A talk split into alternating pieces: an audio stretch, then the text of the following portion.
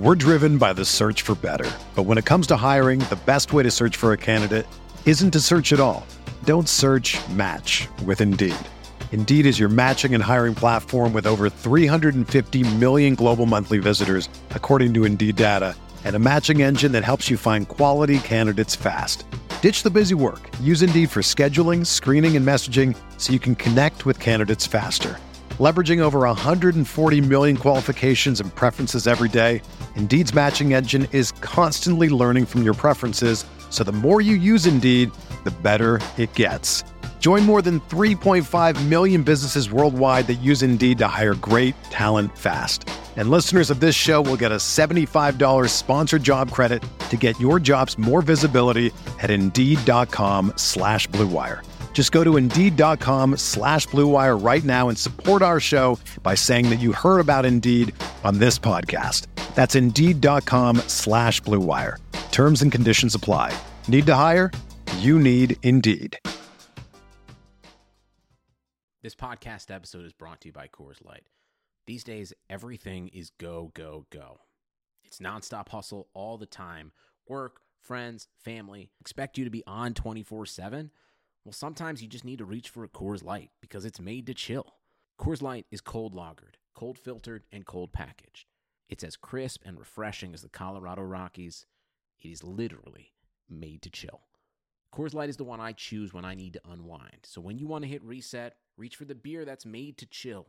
Get Coors Light in the new look delivered straight to your door with Drizly or Instacart. Celebrate responsibly. Coors Brewing Company, Golden, Colorado. Microsoft Teams is helping a bicycle company reinvent the way that they work. We make bicycles for everyday riders. Once the pandemic hit, we started doing virtual visits. All of a sudden, we could open up our showroom to customers around the world. Learn more at Microsoft.com/Teams. They're gonna kill the love of my life if I don't go back to what I was doing. This Friday, Our line of work is quite brutal and quite ruthless. how far would you go for love? You steal truck, bring it to me. Then you make your money. Is it dangerous? Of course it's dangerous! Nicholas Hoult, Felicity Jones, with Ben Kingsley and Anthony Hopkins. All this trouble, all this pain, for love. Collide in theaters Friday. Rated PG 13, may be inappropriate for children under 13.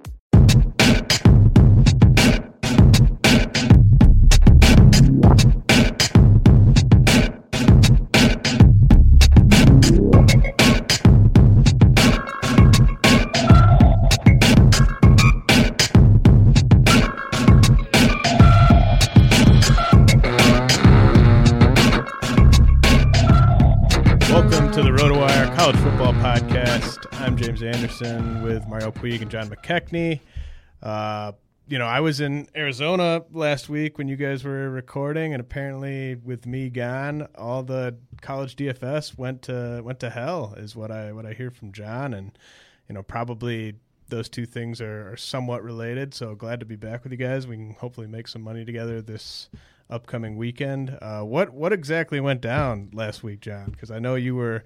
I was actually trying to get a lineup in right as I was boarding my airplane because uh, Derek VanRiper told me that you're not allowed to do DFS in Arizona, and I was like freaking out. I had like half an hour before the plane was about to take off, so I put together a really crummy lineup, and it obviously in cash, but I only had like five bucks invested in it. What what was the what was the story with your lineups? Well, let's see. Uh, Kyler Murray uh, in the late in the late slate. Uh, I thought he had a really favorable matchup going against Auburn. And He really looked like a true freshman out there, and you know ended up with three picks, getting a little dinged up. So I'm a little bit concerned about him for this week as well.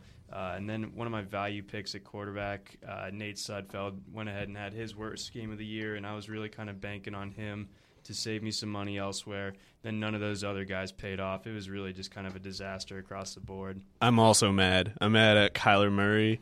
Um, that that sucked a lot. Although to be fair, he did get that concussion or whatever, uh, like right at the goal line, and then that Thankfully, got then that fraud of a backup got the touchdown. And I don't even know his name, but I don't like him. Um, but yeah, otherwise earlier I had I had a bunch of D'Angelo Brewer, and and by the way, whenever we get like the the proper hate uh, session going. Phil Montgomery's got a spot for me now, the Tulsa head coach. He was I went with a lot of D'Angelo Brewer, and like anybody who's been going after that backfield knows that they've been doing surprise inactives with D'Angelo Brewer and Zach Langer. Ah, but man, D'Angelo Brewer, favorable matchup. Had a pretty big game, but backup Ramadi Warren, of course, gets the three touchdowns. I was able to put uh, by like I was I was trying to get a hold of both you guys as I'm sitting on the airplane and they're telling you to like put your phone in airplane mode. I obviously Oh, didn't, good. didn't follow along with that, but uh, you know, you Mario says you know put in Brewer, so I, I put Brewer into my lineup probably as the plane was like moving. Did I say on the that? Runway. I think I, think don't so. remember talking to you. I just remember we were you were like you sent me a HipChat that You hip chatted like, me a few names, and I, I think one of them. Oh man, I guess I just forgot because I, I was just like, I can put him in. I don't, I don't like. Any I remember of these you other tried guys. to send a profane uh, curse of Rushel Shell, who we also are. Oh, right, Skyler Howard. I hate the most. Oh, Um, the most. The worst quarterback who looks like Les Miles or anyone else. I Um, the one guy I was really confident about last week was Wendell Smallwood, and he had a an okay week. Wendell but, is infallible, but yeah, Rushel Shell just bad phonetics on the name, and also like not that good, not worth get taking away my Wendell touchdowns. But uh, as always, we, we there will be hate for the whole podcast. so Yeah, I don't okay, Mean, I don't mean to hold us back. There might guess. not be any hate on this this first game. Uh, Kansas State at Texas Tech. We're just going to do the two Saturday slates this week because I don't really. I mean, there's the other slates are really kind of bad on DraftKings. Um, Kansas State at Texas Tech. Texas Tech, five and a half point favorites over under seventy one and a half. Uh, should be, you know, some points to be had here. I don't know if if anyone really stands out to you guys. Uh, Pat Mahomes at eighty five hundred is is sitting there. Um, you know, I, I don't know if there's anyone else that really uh, jumps out to you. I, I, for the life of me, can't pick the correct Texas Tech wide receiver week to week. Oh yeah, I- I mean Jakeem Grant's pretty reliable from a target perspective, but uh, like yeah, Reginald Davis has seven touchdowns of theirs, and that guy catches like one and a half passes a game, so that's not really worth chasing. And then the others have too sporadic of yardage totals to really make that worth chasing. Uh, but yeah, it seems like Devin Lauderdale has to reestablish himself as the second guy there. Um, just like the deep ball isn't hitting for them. But uh, do- do you guys? Okay, Joe Hubener is really bad and like painful to watch type quarterback, but 6,500 and they give him like 25 carries a game in that offense going against the Texas Tech defense. I don't know. Might be interesting as a GPP consideration because he certainly provided that kind of exact return uh, in two similar settings this year against Baylor last week and uh, against TCU earlier. He had th- so against uh, Baylor he had 38 uh, DraftKings points, 42 against TCU. Um, so yeah, that Texas Tech run defense is like legendarily bad. So maybe if you're looking for a GPP angle, Hubener at quarterback could give you something. Otherwise, thinking about Charles Jones as well in that same vein. yeah, he uh, he was someone who I actually went with in the Thursday slates last week, just because I mean thinned pool, but I mean he's got 34 carries in his last two games, and I think either of us, or sorry, any of the three of us, could average four yards a carry against Texas Tech. It, it seems like it's actually surprisingly realistic. Mhm. So yeah, Charles Jones can therefore average at least four and a half. Um, so yeah, I don't know. I, I I'll probably try to fit him in a little bit, but yeah. Otherwise, Justin Stockton at 3800 is also a GPP consideration, especially since they're at home and he scores like every two touches for some reason. Uh, but yeah, otherwise, I'm not really going after the receivers that much. I mean, Jakeem at 6,500 is fair, I guess. It's just I'm not. I'm usually leery of you know t- receivers that tiny because uh, you can. I mean, look at that five catches for eight yards. What are you doing, man? But Yeah, that's that's uh, a really nice way to kind of follow up that 13 catch, 178 yard performance against OK State. There, uh, got it in the end zone, but probably didn't earn his keep there. Uh, I guess we can move on to the the Kansas TCU showdown. I assume this might be where game day is going. Uh, you know, big big matchup. uh, T- TCU 45 point favorites here. 71 is the over under. Uh, they kind of all the all the TCU guys' prices are are about as high as they've been in a while. Uh, Boykin, uh, you know, ten thousand one hundred. Uh, Listenbee up up above uh, fifty five hundred. Aaron Green sixty nine hundred. Uh, is Doctson going to be able to play? I know he was kind of a guy that let some people down last week. Well, I mean, he got hurt, so it wasn't entirely his fault. But you know, sometimes you just fall victim to the injury bug like that. Um, last night, uh, Gary Patterson said that he was going to go see a wrist specialist. Uh, I haven't seen any new word on the results of that. He said he was somewhat probable. I don't really buy it. I think TCU can beat Kansas. Like, with, Yeah, with like you know all their players like Sure. kind of tied up like a three-legged race or something. So. I don't think they need to risk uh, bringing him back, and as a result, I kind of like uh, their other receivers like Listenbee and uh, Turpin. Yeah, I think the 45 point spread implies that they don't need Doctson and his obviously messed up wrist. Like he was hurt in that game. You could tell. Like he mm-hmm. landed on that left wrist and was not it was not like a tape it up kind of thing. It was like it's messed up. We just don't know how bad exactly. Um, I don't think he's gonna. I don't understand why Patterson would even waste his time giving that kind of stupid rhetoric. Like, oh man, if Kansas if Kansas game plans for us without Doctson, they're definitely gonna cover the spread. Like, Yeah, if you, so, if you see, I mean, if you see a specialist, almost kind of with any injury, you're probably not going to play that week. So. But yeah, if if he is out, I have a really hard time not picking both of Listenbee and Turpin, uh, who had a combined. Uh, let's see, they should both be good for like seventy Tur- touchdown. Turp is Turp is five thousand. Uh, Listenbee is fifty eight hundred. Uh, especially when the competition is is similarly hit or miss types, be it due to And- to skill set or matchup. Like Artavis Scott only catches short passes. Pharoh Cooper's going against Florida. Uh, James Washington's been ex- insanely productive lately, but is hit or miss in that offense in general, just like everybody in it is.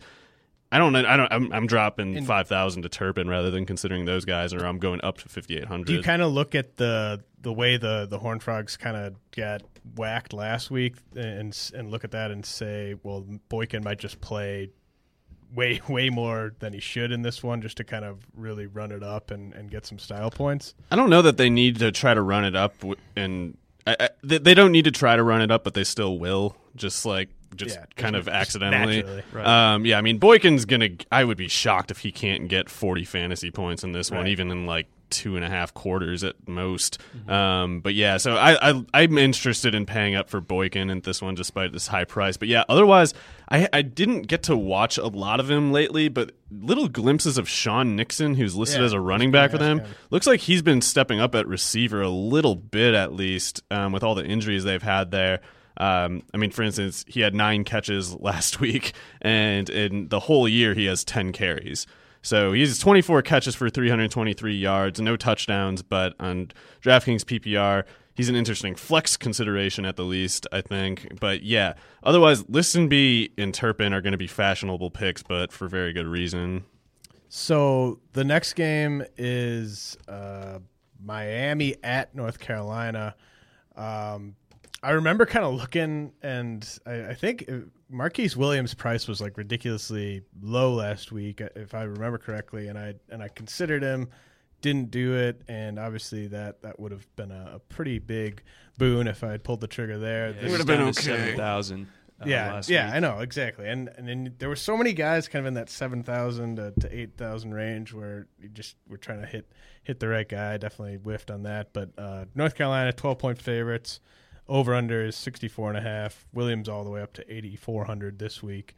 Uh, who do you guys like in this one?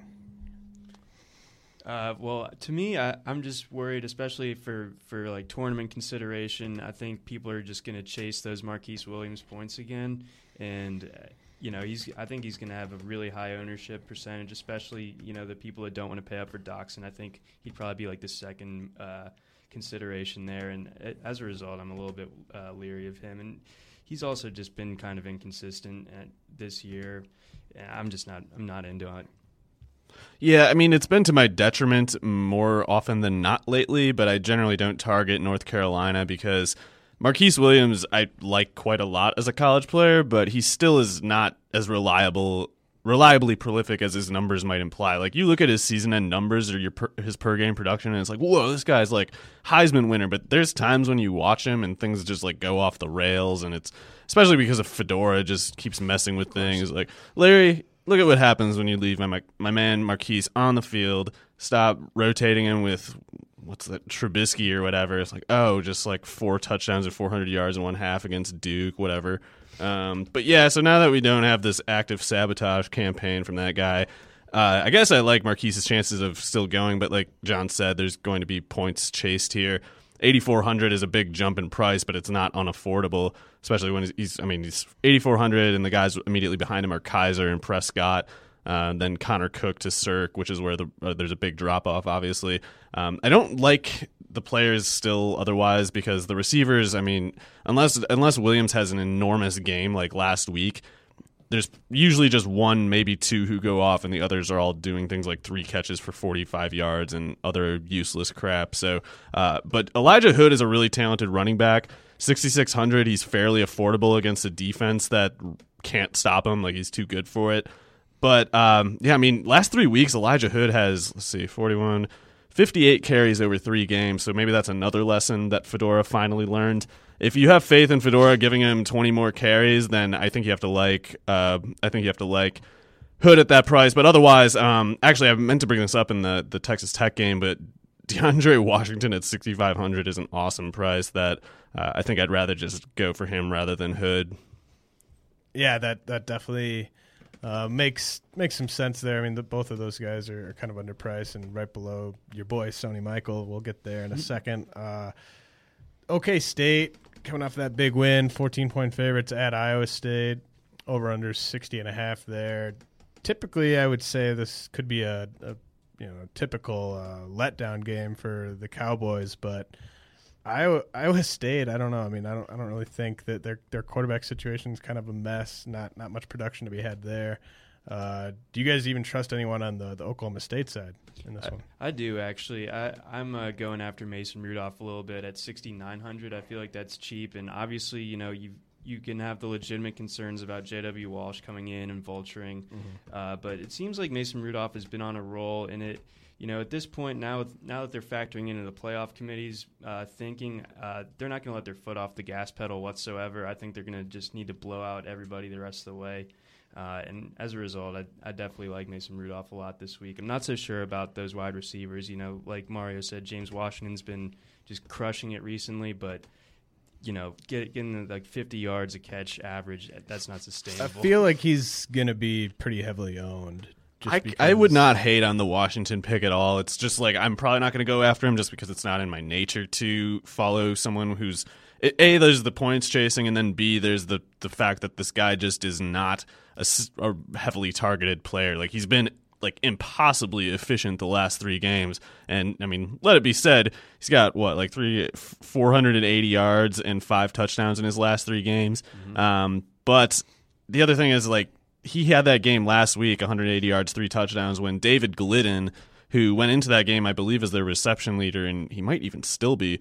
Uh, but he had 38 catches in eight games going into that. He caught one pass for one yard last week. Like that's just that's another thing you know, that indicates the pendulum has to swing. You know back. why he did that is because I, I, started David Glidden last week, so that's uh, that's, that's, that's, exactly what. Well, you, this might be the time where he comes through for you at 4200. It is. Uh, that is cheap you know, for that guy, by the way. Really, Glidden I mean, at forty two hundred. Just following the way things have gone all year, when I've when I've started a guy and he's bombed, the next week when I don't start him is is typically when he has his best uh, best game of the year.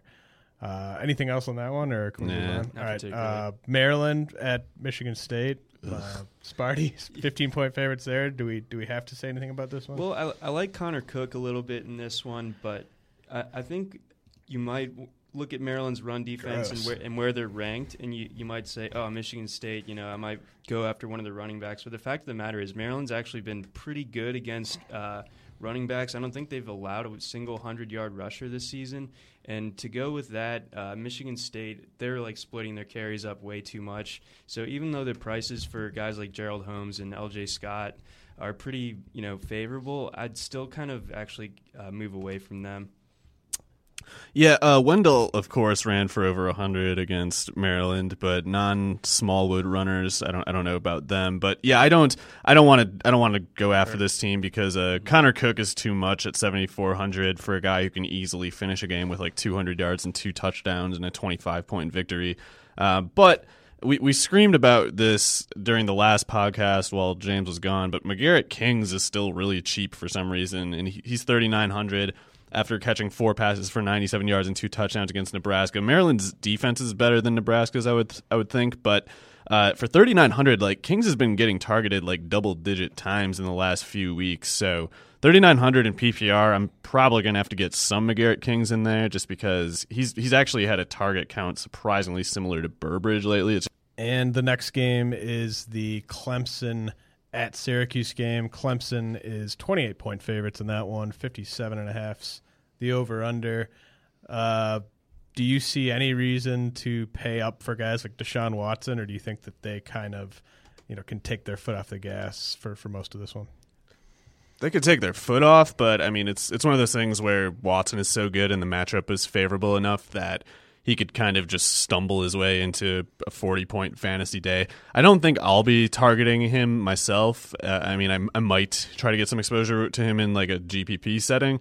But uh, yeah, I mean, when he's the second most expensive on the slate, and then you got like JT Barrett immediately under, like I'd take JT Barrett straight up over him. So at 100 less, I don't need to think about that. And I also like Mahomes a lot more at 8,500. Mm-hmm.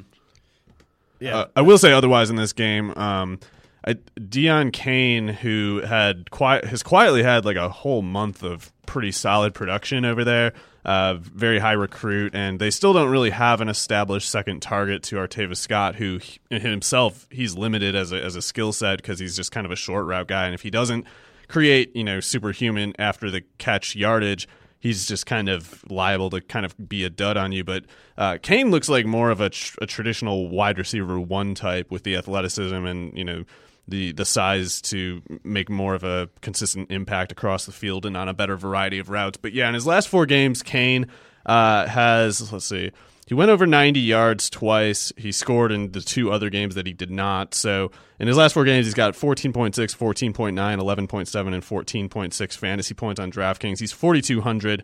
Um, so yeah, he, he's a player that I'll probably get a little bit of exposure to at least because I, I think I'm pretty sold on his talent, and it's it's uh it's an offense where if if Watson stays at his current level of play, there should be a second target who profits aside from Artavis Scott, and uh, Jordan Leggett's also picked up some of that slack, obviously. Uh, do you have any interest in Wayne Gallman at 6,500? He's been actually picking it up too. Yeah, he's really good. It's just, uh, I guess the question is like the the other options on this slate, and uh, at the same price, I think I like DeAndre Washington a little better, just because he's been he also gets a lot of targets in in the Texas Tech passing game, and I kind of think. I think I kind of think he's he's just got the more reliable workload, but uh, yeah, I mean, if if if Gallman's in play for you and you don't like him as much as Washington, it's definitely a totally good play. I think. Gotcha. So the Michigan uh, Indiana game, uh, Michigan thirteen point favorites over under fifty six. Is there an injury with with De'Veon Smith that we need to hit on, John? No, he uh, he had he went into last week questionable with the ankle, but I mean, you never know with these things because he did the exact same thing like a month ago, and then c- came into the week uh, the, the, game two weeks ago and was clearly like aggravated from the injury. So it. I guess we don't really know what the deal is going to be with him for sure, but he should be totally fine because he got through last week's game with a productive box score. I think so too, actually. And you know, uh, Harbaugh's been pretty coy about talking about injuries. It's just be like, yeah, he's sore, yeah, and then just move on.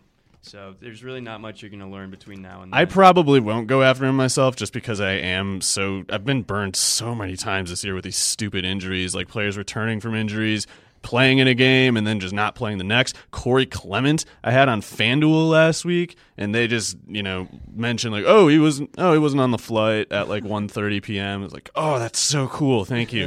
um, but yeah, so I I'm just terrified of people like in De'Veon Smith's situation. But if he plays the whole game, I'll look like an idiot for not picking what, him. What do you guys make of Jordan Howard going off against Iowa last week? He's a beast. Yeah, it was good to see him kind of get back on track. Uh, Brutal matchup though. Yeah, this uh, week it. Yeah, I mean that's really you would have no, said that about Iowa too, right? I would have, but I'm not to this extent. And I wouldn't say that he had. I, I mean, we got to consider the Iowa thing a bit of an anomaly. Like right. we have to expect some kind of. Uh, especially if Sudfeld doesn't do better this week, like Michigan's not even going to give them any attention in the passing game if if he doesn't show a little bit more ability. All right, so Ohio State, we we talked about JD JT Barrett briefly there, but they're uh, they're 16 point favorites at Illinois, over under uh, just 55 there. Um, kind of actually surprised that spread's not a little bit bigger too. Uh, you know, you said you like Barrett quite a bit. Is, is, are you on board with that too, John? Yeah, I like Barrett. Uh, as far as expensive quarterbacks for this slate, he's probably my favorite one. Actually, I think Ohio State's gonna, or he's gonna come back with a vengeance, especially. But yeah, it's easy to forget. Like when JT Barrett doesn't have stupid drama and you know just weird circumstances making his price weird on the sites he would normally be in a range comparable to Trevone Boykin. Right. Uh, 8600 for Barrett is just is is pretty cheap. It's just that the only reason I'm not like, you know, just crazily banging the table for to pick him is because I think Pat Mahomes is also a really good bargain at 8500, but those two are probably like the quarterbacks I'm going to try to build around on this slate. And if you had to go with one of the Ohio State wide receivers, is there a, a, a certain guy that you think is on like a, a better better wavelength with Barrett right now? Uh, it, I'd say it's still got to be Michael Thomas, even if the offense kind of changes a little bit with Barrett in there. Uh, Braxton Miller is also kind of a dynamic guy that uh, seems to have his usage pick up when, when, Barrett's in there, but he got a little bit banged up last week. Uh, so I'm probably staying off of him. Uh, Michael Thomas would be the guy I would consider, but I'm not sure that I will, uh, even with the price. Yeah, I'm not. I'm not trying to chase those receivers because yeah. it's just, it's so hard. But Michael Thomas is by far the most reliable. What do we think about Josh Ferguson at 4600 in this game? Oh, this is PPR scoring, and they are at home. Yeah, I think Ferguson could probably see himself get like in the six to eight target range and probably come down with the majority of those. You have to worry a bit about Ke'Shawn Vaughn because yeah. Vaughn played so well last weekend that you know I don't think that Ferguson is going to get the backfield back all to himself right away because Vaughn has been so good. Yeah, he's GPP only. Both of them are. Uh, but yeah, it, it is it is an interesting question. I guess it's just that I'm I'm probably most of the time going to just go to 4100 for Charles Jones instead. But uh, there's definitely a lot of GPP upside there because he, he could very plausibly lead them in both rushing and receiving stats, and that's in this setting probably enough to meet value. And it's especially if there's a lot of garbage time he's playing, and it's quite conceivable that he actually gives like a great return. Yeah, I think it, especially now that I think about it a little bit more, uh, Illinois receivers probably aren't going to be able to get open against Ohio State secondary. They're so, bad. Yeah, so Ferguson is probably going to get a, a, lot of looks out of the backfield. Uh, so he might actually be a guy you want to look at. We can mercifully move on from the Big Ten to the Big Twelve. Texas at West Virginia. Uh, the, is this merciful? yeah, I was gonna say. no, no. This, well, you know. I feel like I'm getting strapped back into now, some kind we, of. We we doled out a little bit of hate earlier in the show on West Virginia. I, I, we've doled out hate to Texas in the past. Um, so I mean, th- this game's probably not one that we need to spend much time on. Is there any more hate to be doled out, or any more? Uh, My hate fumes have not been fully exhausted, but uh, yeah, I mean, I'm, I'm, willing to move on. Although to be clear, Wendell Smallwood still a beast, but 6,700 with the, the, other options we've talked about, I'm not considering him this week, and the receivers are terrible. I don't like them. How about all the, all the receivers are terrible? I don't like them personally. How about uh, NC State at Florida State? Uh, Seminoles 10 point favorites there. Any anything to see here? Probably. Uh, I guess it's. Uh, I mean, Dalvin, are we waiting? Do we know is Maguire for sure the starter for them, or what's going on there? I noticed right away that Maguire and Brissett are both really cheap. Right. Uh, Brissett is fifty six hundred. I don't think he's that good, but uh, he did torch FSU. Uh, wait, was it last year? Yeah, he did last year. Um, FSU, I don't know what to make of their defense exactly. I, am guessing it's. I'm thinking just because it's on the road, this is a pretty awful matchup for Brissett. But uh, he had a good game against Clemson somehow. Scored four touchdowns, throwing one or throwing three, rushing for one. Uh, but yeah, on the other on the other hand, if Maguire is for sure starting, I I thought he was pretty convincing against Syracuse. Granted, that's a weak defense, but at home at 6100, that's someone I'm going to have to think hard about. Uh, what, what, are your thoughts on Jaylen Samuels for uh, NC State at 4,900 now that he oh. some carries? Oh man, like that's I uh, I, I missed that there. Uh, there are there are there are uh, you know alluring options in that range aside from him, but yeah, this is this is a weird case with Jaylen Samuels, wide receiver eligibility, and he could very conceivably be their lead running back in that game. Matt Dayes is out for the year, right? Um, we know he's going to get carries and catches. The question is just like, is this going to be like a 15 carry, 10 catch kind of thing? Because he in the last three weeks he's got uh, respectively eight carries, six carries, four carries, and this is with Dayes healthy. Keep in mind, next with the exception of last week. Mm-hmm. Um, but in those games, he also had a combined uh, 22 receptions. So he's he's got just ridiculous usage in that offense. And if the NC State offense doesn't fold, uh, he has high probability to get in on whatever touchdowns there are. It's just I am a little bit worried about that offense kind of uh, just falling flat on the road against Florida State. Uh, anything you guys want to touch on in the Washington Arizona State game? Um, I, I will say that while I hate hate hate the matchup, um, 4600 for Tim White is a little intriguing if his target volume picks back up, but they had a disturbing tendency to feed the ball to DJ Foster for some reason last week, so I'm probably not going to go after that at all. Um, otherwise, like where's Mario Richard at 7100 is too high for me to consider Mm-hmm. him, but he's normally a target of mine because he's he's really good. In uh, in one of my uh, GPP lineups, uh, I'm still you know going to be tweaking it, but I I found that room for Myles Gaskin at 5500. Yeah, that's fair. about that? Yeah, uh, twenty carries last week for ninety three yards and a touchdown against Utah. Like being on the road is usually a bit of a red flag, but he already had a big road game against Stanford. His past month has, in general, been quite good, and uh, obviously the Dwayne Washington problem won't go away. But Gaskin is their most reliable and most relied upon pure runner. Uh, he just doesn't have a passing game role really. Um, I don't know how much I'll be. I probably won't be going after him that much, just because I feel like uh, if if CJ Prosise is out, for instance, 400 more for Josh Adams would be a no brainer to me. And even Joseph Yearby at 5800 is really cheap, not to go off the track. But uh, yeah, I guess there's I guess there's just options I find comparable or better at, at prices that don't hurt me too much to pay up for. Yeah, and I, I just want to like get across that uh, Arizona State going against like Washington's defense. Washington's defense is really good, so I, I'm kind of avoiding Arizona State guys Yeah, pretty much altogether. They're not that good either. Aside from the running backs, they're good. That's true. Uh, next game, Georgia at Auburn. Do we skip this one, or do we? Do we have to? Do is there something we got to talk about here? Do we hate ourselves? um, I don't. I mean, let's you see. Want, if you want a dirt cheap quarterback, I don't know, you know why you're going this route, but Jeremy Johnson, I'm pretty sure is going to get the start again. But if you can pay John, half John likes price, to like hate recommend guys because like he's like, oh, our defense is just so bad. Just start, Dude, start the quarterback. I'm But- sorry, but the value is there. Pay half price for half a quarterback. That's great. but uh, You could get nine points out of this guy. He's, he's dirt cheap. Yeah, About Jovon Robinson. That's though. the big question with that one. I mean, also, I mean, I, I like, I just straight up think Sony Michel is a really good play, but that's like, I hope obvious. Uh, Auburn's run defense is still not good, but yeah, Jovon Robinson. That whole uh, Gus Malzahn is not as good of a coach as I thought he was. I don't know what everybody else thought of him all this time, but I badly overrated that It's a guy. sweater vest. Oh man, I always fall for that. Yeah. Always fall for the sweater He vest. looks like a little too smart to be an SEC coach, and it was Coaches who look like Al Golden and Gus Malzahn, I just am like, I like your clothes. Tell me what to do.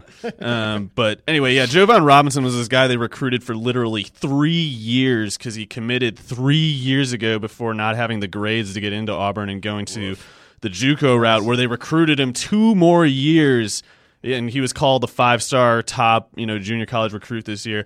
to put him fourth on the running back depth chart behind Roc Thomas, who is now at like fifth on the r- running back depth chart, and Peyton Barber, who I guess they're just bored with or something. Uh, Peyton Barber got 13 carries last week, to be fair, and I mean he is only two weeks removed from 37 carry for overtime shenanigans. Um, but yeah, Jovon Robinson is super talented. So like the only question is like, are they gonna do this stupid thing again where they don't let him play? It seems like they can't because he's he's been awesome the last he two went weeks. off last week. Yeah, Uh, but yeah, Georgia's defense is obviously, a, or well, this might not be obvious, but the Georgia defense is tougher against the run than the A and M uh, defense is against the run. But he should see short fields uh, if if you know there's any turnovers from those awesome quarterbacks, and we don't even Hey, know. we have a we have a sweet quarterback punter combo now. Yeah, they got a they got a safety crossover in one of the three guys. It's great. Um, but yeah, if they if they screw up and turn it over, I mean, I think you have to, which I think you have to like the chances of. Uh, at least you have to think that Robinson can get his hands on a touchdown. It's just a question of like, is he really going to approach twenty carries for the third straight week? And I just have no idea. Wake Forest at Notre Dame. Anything that Uh, again, if Prosise is out, Josh Adams is borderline like must play for me because he's just he's just cheap, and if he is the lead runner, he, he's shown with all of his work so far this year, by the way, that he is good. So the question is only the workload, and if it's there, I'm going after that because um, I just I, I think I think that running game is going to work against that team, and it's just a question of whether it's Prosise or Adams who's getting in on it. But um, also want to mention DeShone Kizer has been so good, like since taking over for Zaire. He's been so so good. It's it's I'm a little late on this, but it's time to think of him as like a top ten type fantasy quarterback because he's been just awesome. Like not even it's it was one of those things where people were like, well, hopefully he'll do just good enough for us to get by and get into the playoffs and we can sneak it, it in there. Uh, but he's been awesome. Like 16 passing touchdowns, or sorry, not 16 passing touchdowns. He's got a let's see, he's got Oh wait, he does have 16 passing touchdowns, and then six more on the ground. So yeah, huge game last week aside, he's shown the ability to produce against top top defenses. If Prosise is out, I think you have to like his chances of getting a little more look in the running game too. But uh, I don't know how much I'm going to go after him at 8,300 when Mahomes is only 200 more. But it'll, I have to think that Kizer is one of those guys who, if I don't pick him, is one of the most likely to burn me for it. What do you think about Will Fuller? Uh, 7100 is a, a little bit more than I'd like to pay, especially when there's like the points chasing element after last week's huge game. It seems like they kind of kept him under wraps for for at least stretches this year because he went like a month without a one or no, he didn't go a month without a 100 yard game, but his 100 yard game that he did have was on three catches, so it just seemed like his workload was a little shaky. Mm-hmm. Seven catches for 152 yards and three touchdowns last week. Five catches against a, a very tough Temple defense on the road has kind of like reestablish my faith that he'll be their easy number one go to target all the time. But um, I guess it's like I'm more likely to chase those TCU guys than I am to go for Fuller. Like if I'm going up that expensive, um, yeah, just, he's the best of the really expensive guys. You're, yeah, I, I, guess I agree with that. It's just, it's, I don't know. I'm not getting as excited as I usually do for the top receiver. I mean, usually he's not going to put a, or, no, unless it's Corey Coleman, you're not going to expect 40 points out of a guy. But uh, I think Fuller's just been so consistent. So I, I, think you know you add him to your lineup and you feel safe about him getting 100 yards in a score. For what it's worth, his his similarly priced running back counterparts are not in play for me. I don't want anything to do with Richard or Howard. So um, if if it's like a flex question, I guess 7100. I'm going for Fuller. How about the Bama Mississippi State game? Uh, Bama seven and a half point favorites there on the road. Only a fifty one and a half over under for that one. Derek, I mean, Derrick Fred, Henry carved up uh, LSU last week. Yeah, I mean Henry's the like beast. A zillion carries too. Yeah, I mean he's he's awesome. I don't know if we should expect like a lightened workload in this one. Yeah, like 38 carries last week, and then in the two games before that combined for 60, 27 in the one before those three games. I, I feel like they're going to keep leaning on him. They know he's gone after this year. They don't care about his longevity or anything. But uh, only question is like whether you can go 86. I don't know if I'll be able to. Uh, he's definitely a very desirable player to have in your offense. However, um, I will say in this game, uh, there's there's it's it's a it's a brutal matchup for the Mississippi State passing game, but they're at home and Fred Ross has been so heavily targeted in that offense. Like he's easily their most targeted receiver, and that's even with missing time with injuries in the two weeks preceding the last, but on the road against a tough Missouri defense. I mean, Mississippi State stomped those guys, but Missouri's defense at least was competent right. more than prior to that. 11 catches for 115 yards and a touchdown. If that passing game does anything, it seems like Ross has to have something to do with it, uh, not to diminish the role of De'Runnya Wilson, who's also quite good. He's in play at 5,600 for me, but only in GPPs, and I don't think I'm going to go after him. Um, otherwise, Calvin Ridley's too cheap in my opinion. Um, I mean, he's he's at 5200 and he's been he's getting again the the Kiffin target funnel is firmly over Calvin Ridley's uh, literal head proverbial funnel right now. Um, so yeah, he's he's got seven catches in three straight games, nine in the fourth. Going back, I, I really like him a lot. All right, uh, the Duke uh, Pitt game. Duke Duke three and a half point favorites at home. Over under there is fifty. Uh, you know, you were talking about how Will Fuller's been the most consistent of the the elite guys. Tyler Boyd doesn't have. I mean, he hasn't had quite the the massive games that Fuller's had, but he's been at least twenty points and and usually uh, five or ten points higher than that every single week. Yeah, and he, I mean, he's far and away the best receiver in that offense. Uh, I mean, he gets plenty of receptions. I, I, you got to like that about him. And going against a Duke team that just got absolutely lit up last week, I think you know 6,400 is actually a pretty good price for Tyler Boyd this week. Yeah, and I mean, Duke's defense hasn't looked nearly as good over the last two weeks, and I, I think it's safe to say Boyd can get open on or not get open. I mean, all so many of their passes are so short, he doesn't even need to be open, but he'll get a ton of touches. Like they're working him in as a runner too. I, I, I don't know how much I'm going to go after him though because I don't I don't perceive the upside that much there. And I guess if I'm going to go up that price range, I'd, I'd rather have some upside. So again, I, I, guess the trend for me is leaning more on like Colby Listenbee in that range rather than paying up for the people above him. Yeah, that makes sense. Uh, anyone else in that game we got to hit or that the Florida South Carolina game we probably don't have to spend any time on. Uh, that's a that's a 46 point over under there. Let's see. Kelvin Taylor should do well, but I mean, 60, hmm, 6,100 for Kelvin Taylor is pretty cheap. I mean, South Carolina's defense has been bad against the run. Like, they got ripped up by Kyler Murray, and then Auburn shut him down the next week. Obviously, that's having film as a part of that, but I think also part of it is just South Carolina's defense isn't good. Uh, Taylor's getting a ton of carries, so if you if you have faith that ta- that uh, Florida takes this game, I see no reason to not go after Taylor at that price. Um, otherwise, there's the weekly GPP check on Treon Harris's price. He's 5200. That's really cheap for the same defense that got carved up by Murray. Um, that that's definitely someone I'll have to consider for a GPP setting, even if he's not actually good in real life. If you couldn't tell, I was I was kind of bored by those last uh, handful of games because now we get to talk about the evening slate. Oh, sorry, sorry. I'm going to stop you right there. Demarcus Robinson, the Florida receiver, is only 4,200. 4,200 for a guy who is like easily their most targeted player. Uh, but whatever. I don't. And yeah, done with that one. All right. Uh, Oklahoma at Baylor.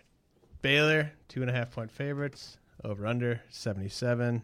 Corey Coleman, 8,600. We're, we on to the uh, second We are on to the second oh, slate. my bad. Okay. And, you know, this this could be ba- basically, you know, the fact that Baylor's only two and a half point favorites at home suggests that Vegas thinks Oklahoma's a better team right now. Uh, so yeah, I I think it's it's going to be probably a game that might come down to the final possession or so, and that kind of puts all the the studs on both of these teams in play. Yeah, I, I'm definitely going after uh, Baker Mayfield this weekend at 7,900. I think he's a really solid play. Uh, he, you know, for all, for as much as he let us down earlier in the season, he's really started to just up his game. And you know, if Oklahoma wants any chance of, of uh, kind of playing spoiler, maybe even winning the the Big 12, it starts this weekend. It's pretty easy to to know which weeks I started Baker Mayfield just by looking at his Sub uh, 20. it's like, oh, did he not get to twenty points? Then James started him. Okay, good. We got that got that taken care of. I'm But on the exact same trajectory. So I'm just. I'm. I was like, right oh, now. Texas, they're gonna just they're gonna just murder Texas, and no, and then oh, Texas Tech, that that's gonna be sh- uh, no, uh, Baylor, I'm definitely not gonna touch him, but uh, you know, I I, I don't know. You're not. You're not going to go with Mayfield against Baylor. I I just can't. I can't. I hate the guy. I, mean, I hate his guts. I mean, they're not gonna. I don't know. I, I feel like they gotta throw it. Like he's he's put up big numbers in three of the last four games while attempting over 30 attempts and just two of them never going over 32. I feel like you got to like his chances of going over 40 in this one. Uh, that might be at the direct expense of his running production, which has had a lot to do with his fantasy success, but I don't think it will that much. Um, really quickly though, Jarrett Stidham, I'm in on that. Like 7,800 for the home Baylor quarterback. I know Oklahoma's defense is tough, but I'm I'm sold on Stidham, and even more than that, far more importantly, I'm sold on the scheme and the talent around him. Uh, I, I think there's, it's worth going for both of those guys, or at, at least one of the two. But yeah, I do think Mayfield is is the more appro- is appropriately priced. Being a well, I'm gonna more. I'm gonna just take one for the team here and, and sit out on the Mayfield share so that you guys don't have your days ruined and that he can properly pay off for you guys. I'll I'll probably get some Stidham in there and Shock Linwood's price is way down after a dud last week that a lot of people are probably bitter about because it was a short slate and he was very popular on it. Um, 13 carries for 72 yards against Kansas State. That box score is weird because it was somehow close and also because Kansas State just tried to run out the on the clock. yeah, it's so gross the way they play. Um, but uh, anyway, Shock Linwood at 7,300. I mean, it's amazing how quickly we've dropped the narrative of like, oh, they're only going to run the ball because they got a true freshman. To like, ah, they don't use that guy. And like, so I, I probably am going to go after Linwood at least a little bit more in GPPs because I mean, there's good priced. Uh, there there are really good alternatives who are priced similar to him, so he's not like a must play. But uh, 7,300 for Shock Linwood, I think, is a pretty How- fair price. how about the great Joe Mixon at, at 5500? I don't know. I mean, I, I'm, I'm, I don't like the situation, the way they split it between him and Perine. But obviously, Mixon is very, very explosive and doesn't need that many touches to make it worthwhile. So, And did you guys have you guys at all kind of figured out which of the the secondary Baylor receivers you guys like the most? it's or Cannon's the Cannon for one. sure. Cannon. Yeah, Okay. Cannon's Cannon's got the driver's seat over Jay Lee for sure. Where is I don't even see KD. Cannon? He's He's at 5100. 5100. Yeah. He's Man, cheap. I'm going on that. Totally. Yeah, that's easy. All right. Well, A lot of KD Cannon love. Let's uh, really quickly. Where's where's our guy Shepard? Oh, he's sixty three hundred. That's really cheap for Shepard, by the way. I probably got to go after that too. Like See that? Yeah, that's, that's Rashard Higgins at sixty four, uh, Sterling Shepard at sixty three. I'm going Shepard for sure. Mm-hmm. This is the type of game where they they're gonna have to go to Dude, Shepard as much as is- it pains them. Do you uh, tell me this, James? Does your hate for Mayfield exceed your optimism for uh, Shepard this week? And No. if so, okay. No. Well, then Well- I think you gotta like Baker too. No. See, You're picking okay. Baker. I decided for you. I, I refuse to pair those two because Fine, man, whatever. if if Shepard because here's the thing if Shepard doesn't go off, I just blame Mayfield. I don't have to blame the guy I started, and if, if I start Mayfield, then I In all honest, in all have to blame seriousness, I fully support your hating endeavors. I, did, I was just joking. yeah, yeah. Don't try to slow my hate. All right. Uh, the Tulsa at Cincy game. For some reason, this this stupid game's up here. Uh, 17 and a half. So hating Tulsa right Bear- now. Bearcats Hate. Tulsa right now. Hate them. Over under 76 and a half. I hate them too, actually, because we always end up throwing them on a TV, and I always end up staring at the game and just being completely puzzled as to why. H- How Tulsa puts up points week in week out Yeah, because we whenever just- they're on, I don't. They I don't they like voluntarily just just screw themselves over by running with terrible in, bet- in between the tackle plays with like Zach Langer until they're losing a lot, and then they're like, all right, now let's throw it deep. And when they throw it deep, occasionally like Keyarris Garrett is is enough of a miracle worker to somehow reel in Dane Evans's punts. Yeah, and Dane um, yikes. yeah, Josh Atkinson has been weird because he had an Achilles injury that he's playing through. He's been playing, he's just disappeared while doing so. So Justin Hobbs has stepped up a bit. I don't trust any of those guys. I mean, I trust Garrett. I trust each of those receivers individually. It's Dane Evans and the play calling. I don't trust running back. If you're trying to chase rush, rushing production on that team, I mean, I I would go with Brewer, but I wouldn't go with Brewer anyway. I would just stay away from all of that. We don't know what Zach Langer's going to do. We don't know if he's going to play. We don't know what he'll do if he does play. We don't know who Ramadi Warren is exactly, or if like th- if a three touchdown huge breakout game means as much for Montgomery, like Warren could start for anyone. All anyone knows, no one's ever going to report on it, or at least uh, you know, no one's going to comment on it. So there's no way to know. It's not worth approaching, in my opinion. Now, just based on the line, uh, Vegas thinks that Cincy's going to score. Cincy's gonna stomp. 45 points here. So where where's the action here? Shaq Washington. Uh, The the the Cincy receiving corps is is really tough to get a read on, and the re- and the running back rotation has been tough as well. Uh, it seems like that they've kind of settled back in on Gunner Kiel, and provided that he doesn't get his chest caved in uh, by Tulsa, then uh, he should be throwing by for like over 400 yards. That wasn't like a needlessly gruesome reference. That was just Just reference to his sternum fracture or whatever he had last year. he is over 30 points, 30 fantasy points each of the last three weeks. Yeah, I've been looking for the Cincinnati running backs and the prices, but I'm not seeing them. So, I guess they're really low. But Mike Mike Boone's at 42? 42, Tion Green hmm. Ooh. 41. Man, that's really cheap for guys who could. I mean, whatever. Uh, it's a really good matchup, and I can imagine Cincinnati running out the clock from the middle of the second quarter, uh, quarter onward. Um, so yeah, Boone at 4,200. I'm at least thinking about in GPPs, but otherwise, um, as far as the receivers go, 6,100 for Shaq Washington is is definitely something to target. Like his, I think his his salary might have been slowed a little bit by catching just four passes against Houston last week, but before that he had eight, eight, five, eight, nine catches. So uh, I think you really have to like his chances of of you know like an eight catch kind of game where he, normally doesn't score, but he's been doing it more lately. But uh, yeah, anyway, 6,100 for Washington is interesting. Uh, Chris Moore at 5,400 is the more like GPP play because he scores like every three catches and averages like 25 yards a catch. He's he's really a good player, I think, but they use him. They they rotate the receivers so much; it's really hard to predict their target distribution. All right. Uh, the next game, Memphis at Houston. Couple couple Dudes. stud quarterbacks. Dudes, uh, most ridiculous price on this slate by far.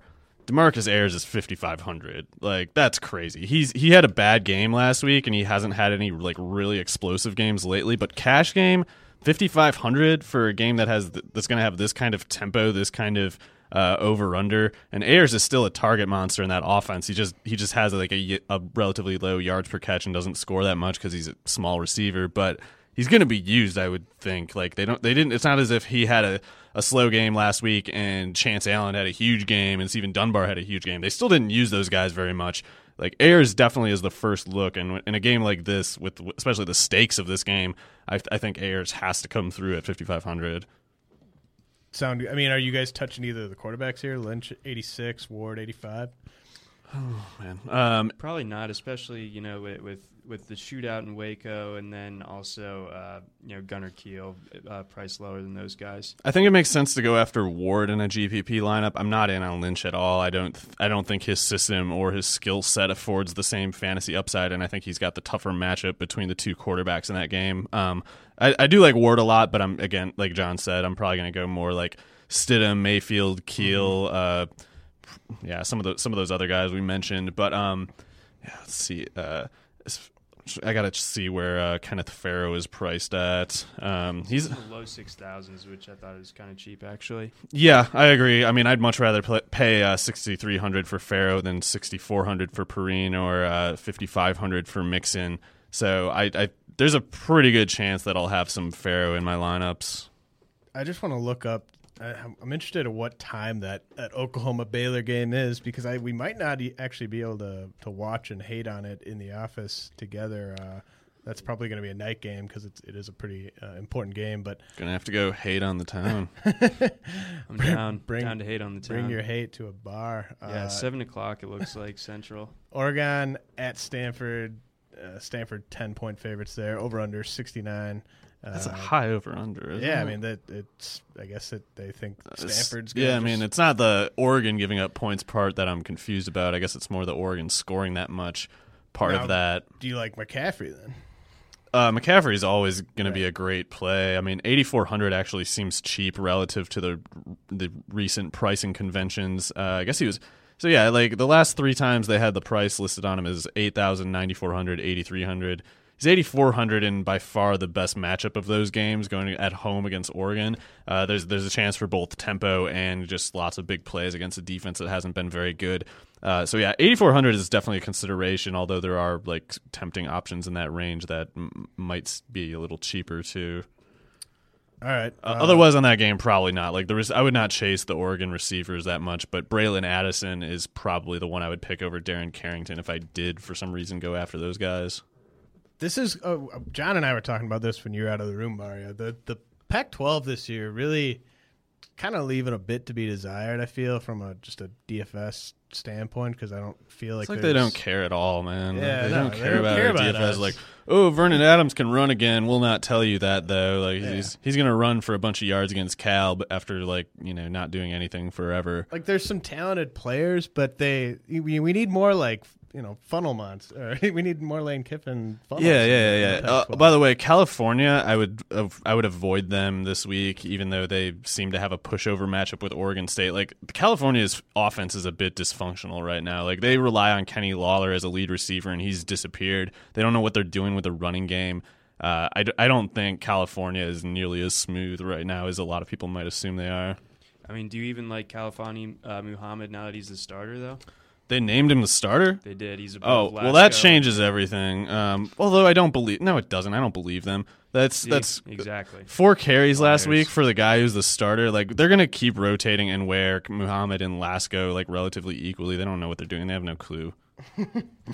All right. Um, I guess that that kind of covers that game a little bit. Uh, anything to anything to say on the Washington State at UCLA game? Bruins favored by 10, 65 and a half. Is the over under there? It is a surprisingly tough on paper matchup for the passing game of Washington State, but uh, with that said, Gabe Marks at six thousand is cheap. Like that guy gets so many targets and he's really good. That's that's really really cheap for him. I know he had a dud against Arizona State and they are on the road, but six thousand is something I'm going to have to think a lot about for Marks, even if I don't like the matchup otherwise. But yeah, Dom Williams at fifty eight hundred, also totally decent. But if I have to pay, if there's a two hundred dollar gap between those two, I'm going Marks at two hundred more every time. Are you going to pay up for Falk anywhere? I mean, he actually does, oddly enough, have uh, slightly better road splits. Uh, despite playing one less game, he has uh, more yards on the road. Yeah, I mean that could be because of just winning less on the road and needing to catch up more often. But uh, I mean, he does. I guess he's got fewer interceptions on the road for some reason. That might be matchup based. But yeah, Falk is this guy I cannot get right this year. Like I've I've been saying like, oh, don't pick him, he can't run, and then goes like, well, that's because I'm throwing for 500 yards this week. And I'm like, well, I didn't know you were going to do that. Passes too. Yeah, so he's he's totally I, it, like the odds of Luke Falk tanking your team are very very low. It's just uh, again, there's guys in his price range who also run or otherwise just have matchups that I think are better at lower prices, as it turns out. So just kind of on a on a broad. Oh, Paul Perkins is really cheap. Sorry, seventy two hundred for Paul Perkins against the Washington State defense. That's really cheap, I think. Um, so is he your top running back play if you're going to pay you know over sixty five hundred? Oh, uh, not not over sixty five hundred. Maybe like on, over sixty five hundred and under eight thousand. Uh, but yeah, otherwise like seventy six hundred for Jeremy McNichols, like we said, seventy three hundred for uh, Shock Linwood.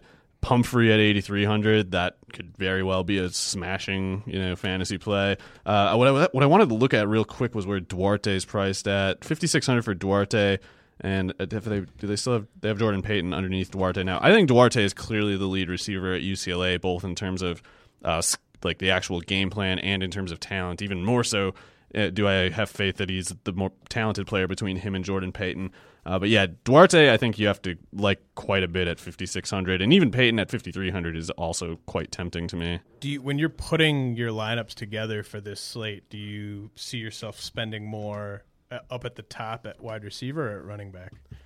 Because there's, I At mean, the there's, top- there's, there's some interesting guy like you know we talked about Coleman, obviously Sterling Shepard. We talked about uh, you know Shaq Washington. I think running back is where the best value is because I, f- I feel like McCaffrey, Pumphrey should be priced about the same as Fournette at 9400. Like I think they should be in a similar range at least, not like a full thousand less. Uh, it's the only reason I'm not like you know again banging the table for those guys is you do have Shock Linwood and Paul Perkins even a thousand less than them. Uh, but with that said, like I don't think there's a 7000 range receiver. Oh, obviously they're all under 7,000 aside from Coleman. But if there were like in a 7,000 range, it seemed like I would have to probably lean toward Linwood and Perkins in that range rather than like a Garrett and Higgins. All right, yeah, I mean that that sounds that sounds reasonable. Uh, how about the UNLV Colorado State matchup there? Obviously, we, we kind of touched on Higgins. Uh, I mean, Higgins is awesome, but that offense is so dysfunctional there. Devontae Boyd at 5,100 is interesting because he's just a target monster and he's really good. Um, the de- the defense he's going against, how are those guys? I don't. They- They're actually pretty decent against uh, against the pass. Okay, yeah. So they've they've allowed nine touchdowns on 224 attempts, only allowing 55 completion percentage. They've played a lot of really bad passing games. Boise carded them up. I don't know. I, I don't I don't I think Devontae Boyd just because of his role in the in that offense at 5100 is in play. I just don't know how much I'll fit him in. Um, once I actually have to make a whole lineup.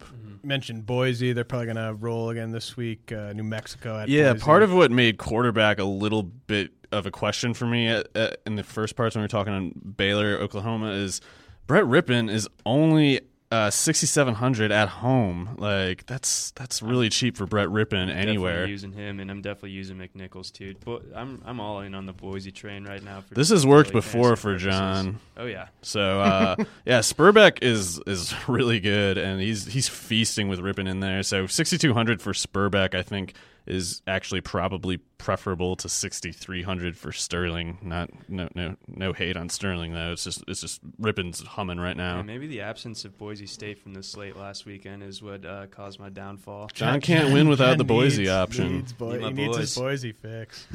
uh, yeah, but well, yeah. So I mean, just just kind of talking it over, it sounds like the, the late slate might be where the majority of our money might be might be headed. At Speak least, for yourself, James. at James. least at this. I at least plan at to this- lose a lot on both. in both pockets on both.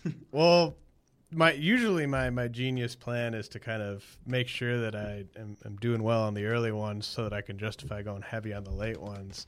That doesn't necessarily work if I already want to go heavy on the late ones, but you know, obviously, we'll, I'll join you guys in losing on both. Um, so, uh, the, How it goes, boys. and anything to anything to say about the the Fresno Hawaii game? Hawaii? Actually, uh, I do because last week this guy Paul Harris, uh, Hawaii's running back, went for 30 uh, f- DraftKings points, and you know that Hawaii has a new coach now, and they uh, benched their starting quarterback from the from the start of the year. Uh, so it seems like maybe Are they on Woolsey now? they are. Oh, okay. Um, so it seems like that they've kind of changed their scheme up a bit now that Norm Chow is gone. Uh, you know, obviously one game is too uh, small a sample size to kind of hang your hat on anything, but I mean, Paul Harris going against that defense, I do kind of like it at, at 4,500. What did I gotta look up what Harris did last week? So he's forty five He 20 carries Oof. for 190 yards. I think that the UNLV defense, especially having to play on the road from Hawaii, uh, I, I would imagine the UNLV defense is quite a lot better than the Fresno one, especially with Fresno having to go across the ocean. But uh, I do worry about two lost fumbles last week for Harris. Hopefully, the new coach uh, doesn't do the the time tested football coach thing where now we bench you forever, so you recognize that we don't actually want to fumble. Um, hopefully, he knows that. Classic move, man. I hope he realizes like classic coaching move. you don't even need to send him to his room. He still didn't. He still feels bad about fumbling. I bet. I bet he didn't can't do play it. anymore. You fumbled. Dude, I don't know why you play. did that. We Can't told you not to do it. You're benched. Can't but um, Why anyway. I agree. 4500 for Harris against the Fresno defense is extremely tempting. Like even if he only gets like 15 carries, that could be enough to meet value there. How about this Arkansas LSU game? Uh, obviously, we we joked about how silly one would have to be to have started Leonard Fournette last week. Uh, typically, I mean, I, I think the three of us have probably started Fournette. You know, less than I've done it zero times. times. I'm, Yeah. at, I'm at zero as well. I've Yeah. never started him. Um, I like, started him anywhere. like once that that kind of that the second week after he like had his coming out party. I got in on the the second round of that, which was actually a pretty awesome. Uh, I think he went two twenty eight and three tutties in that one, so that was fine. But yeah, I mean the the price is always just so damn high, and uh, Arkansas not a not a terrible defense, right? Like they Uh, it's it's not good enough to change a single thing about Fournette's trajectory. Like he's going to stomp them. But the question is, do you want to pay ninety four hundred when I, I I don't when I can pay eighty four hundred for McCaffrey when he's going to do the same thing? Um, I would actually probably project more points for McCaffrey. So I, I I'm not going after. This will not be the week that I use Fournette. It, might not happen ever. may not may not ever happen. Same here. Um, all right, so let's see the And next. both the quarterbacks are terrible, so I'm avoiding. I'm avoiding Gross, this game. gross game. Uh, both coaches are lovely. One coach eats grass and the other is Bret Bielema. It's everything. yeah. omnivore. Uh, Wyoming at San Diego State. Uh, San Diego State, 24 and a half point favorites here. You touched briefly on, on Pumphrey. Do you want to elaborate on that at all? Or Well, he's awesome. The Wyoming defense is not awesome, Right. and uh, Pumphrey gets a lot I of like work that. both as a runner and receiver. Nice. Uh, yeah, so he also worth mentioning that Pumphrey's last four games, uh, DraftKings fantasy point totals of 39.8, 33.1, 38.7, and 42.7, and this might be the most favorable matchup uh, out of any of those games. So yeah, 40 point range, safe projection for McCa- uh, for uh, I guess that's like a slip, not necessarily Freudian, Well, but no, I think both of those guys are like forty point material. Is what I'm saying. nice. Awesome. Uh, Jake, these- also Maulhardt. Uh, that that sorry, the San Diego State defense is awesome, but Maulhardt, Jake Maulhardt gets a million targets in that stupid Wyoming offense. It's not stupid. They're they're they're actually pretty functional, I guess. Uh, certainly admirable. But four thousand, it's a really bad matchup. But he's been getting a lot of targets, so I mean that's like a GPP thing to consider. Uh, How about Brian Hill at 5200? it's just such a bad matchup. Like if, if he was a little cheaper, I, I mean, first of all, I'm not gonna like tell anyone not to play Brian Hill. I'm just not going to myself. I think he's a really good player. Uh, maybe not like super talented, but I've he, I've never seen uh, like anybody in recent memory who runs so insanely. Like he, he's just berserk, like full motor nuts all the time. Um, so yeah, he if if if a defense, any defense, just kind of like sleeps a little too much on one play, like he'll definitely outmotor somebody. But I'm just I don't have the guts to go after him when there's yeah like some of those other guys we talked about, like Harris for instance. speaking of terrible matchups, uh, Minnesota at Iowa. Uh, I don't want to talk about Okay. this. Temple Yeah, at. Temple at South Florida. Gross. Uh, Talk about this. I don't really want to. BYU at Mizzou. That sucks. I mean, El- for what it's worth, Algernon Brown and Russell Hansbrough are both very cheap. Um, 4700 for Hansbrough, 40, 4700 for both, rather. Uh, I'm not going to go after either of those guys because I think the BYU offense is just lacking enough in talent to maybe get totally shut down by the Missouri defense, and any defense can completely shut down the Missouri offense. So uh, I think that might be a surprisingly ugly game. All right, I think uh, that's that's it. Anything else that we got to hit on? Any uh, any take at all on the, the games happening before Saturday, or any any key injuries that we, we need to be aware of, anything like that, John? I guess the the only um, let's see, Juju Smith was able to play last week, uh, but he's on the Friday slate. We didn't touch on that. The great one, they call yeah, him. the great Juju. Uh, I think he, will probably be able to play again. I think he's going to start uh, like catching passes again in practice tomorrow, but he should be good to go for Friday. All right, that's uh, definitely makes that game worth watching by itself. So we will be back. And, and uh, Tre Madden actually is out, so yeah. Ronald Jones is actually looking pretty good there. Yeah, Ronald Jones, yeah. another friend of the podcast. Friend? Truly. Yeah. yeah, go go go Trojans. Uh, we'll be back with you guys next week. Good luck.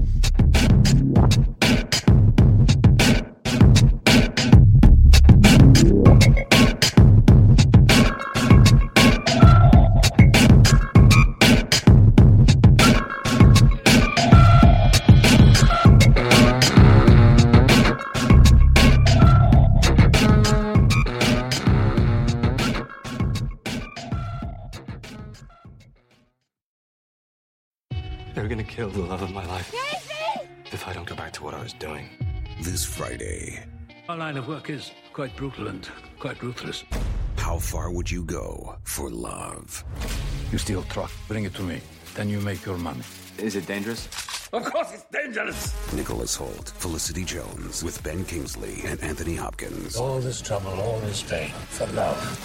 Collide in theaters Friday. Rated PG 13. May be inappropriate for children under 13.